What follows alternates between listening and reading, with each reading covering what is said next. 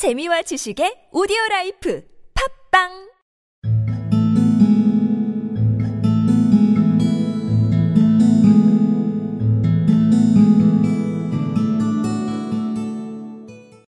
We had reached the same crowded thoroughfare in which we had found ourselves in the morning. Our cabs were dismissed, and following the guidance of Mr. Merryweather, we passed down a narrow passage and through a side door which he opened for us. Within there was a small corridor, which ended in a very massive iron gate. This also was opened, and led down a flight of winding stone steps, which terminated at another formidable gate. Mr. Merryweather stopped to light a lantern, and then conducted us down a dark, earth-smelling passage, and so, after opening a third door, into a huge vault or cellar, which was piled all round with crates and massive boxes. We had reached the same crowded thoroughfare in which we had found ourselves in the morning. Our cabs were dismissed, and, following the guidance of Mr. Merryweather, we passed down a narrow passage and through a side door, which he opened for us. Within there was a small corridor, which ended in a very massive iron grate.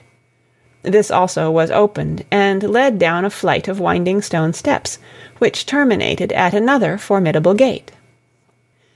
Mr. Merryweather stopped to light a lantern, and then conducted us down a dark, earth-smelling passage, and so, after opening a third door, into a huge vault or cellar, which was piled all round with crates and massive boxes.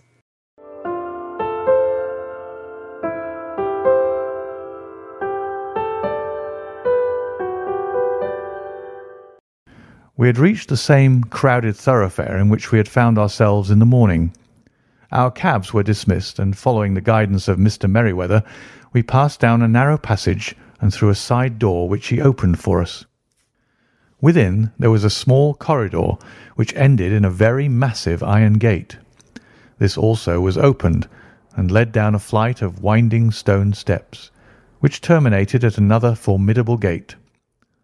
Mr. Merryweather stopped to light a lantern, and then conducted us down a dark, earth-smelling passage, and so, after opening a third door into a huge vault or cellar, which was piled all round with crates and massive boxes. We had reached the same crowded thoroughfare in which we had found ourselves in the morning. Our cabs were dismissed, and following the guidance of Mr. Merryweather, we passed down a narrow passage and through a side door which he opened for us. Within there was a small corridor which ended in a very massive iron gate. This also was opened, and led down a flight of winding stone steps, which terminated at another formidable gate. Mr. Merryweather stopped to light a lantern, and then conducted us down a dark, earth-smelling passage, and so, after opening a third door, into a huge vault or cellar, which was piled all round with crates and massive boxes.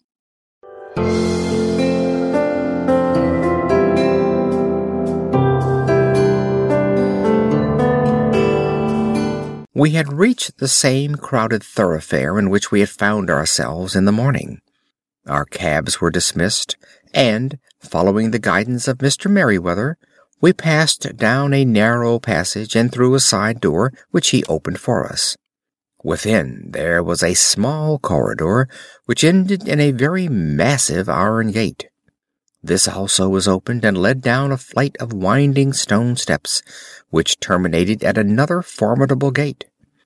Mr. Merryweather stopped to light a lantern, and then conducted us down a dark, earth-smelling passage, and so, after opening a third door, into a huge vault or cellar, which was piled all round with crates and massive boxes.